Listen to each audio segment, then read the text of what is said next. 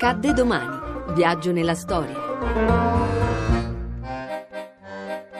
8 ottobre 2000. La Ferrari torna a vincere dopo 21 anni. Sono le 9, 3 minuti e 3 secondi. Schumacher e la Ferrari sono campioni del mondo. Dopo 21 anni di lunghissima attesa, esulta Schumacher, vince il titolo mondiale dopo 21 anni. Non c'è nient'altro da aggiungere. Schumacher batte i pugni sul volante, è indemoniato, è davvero felice al settimo cielo. La Ferrari e Schumacher sono campioni del mondo.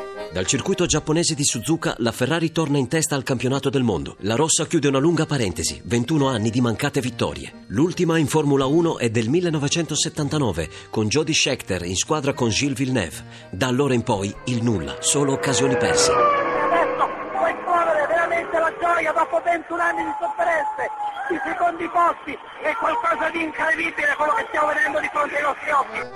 Anche il titolo costruttori manca dal 1983. Nel 1988 era morto Enzo Ferrari, fondatore del prestigioso marchio italiano. Finalmente a Suzuka arriva il riscatto. L'entusiasmo alle stelle in Giappone come a Maranello. Presi la macchina e corsi a Maranello, era la mattina presto. Lungo l'autostrada vedo già delle macchine con la bandiera ed arrivare a, Mon- a Maranello è stato indimenticabile perché erano tutte le strade piene di macchine con le bandiere la mattina presto. Don Alberto suona distesa le sue campane. L'Italia intera è in festa. Tanto veloce in pista quanto misurato con le parole, Schumacher commenta. the upgoing, the downgoing through the season, and then finally achieve it with a victory.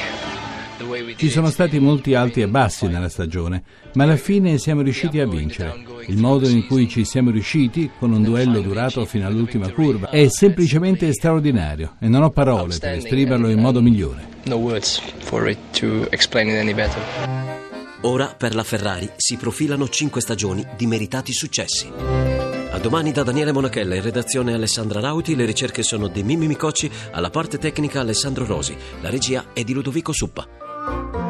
Il podcast e lo streaming sono su radio1.rai.it.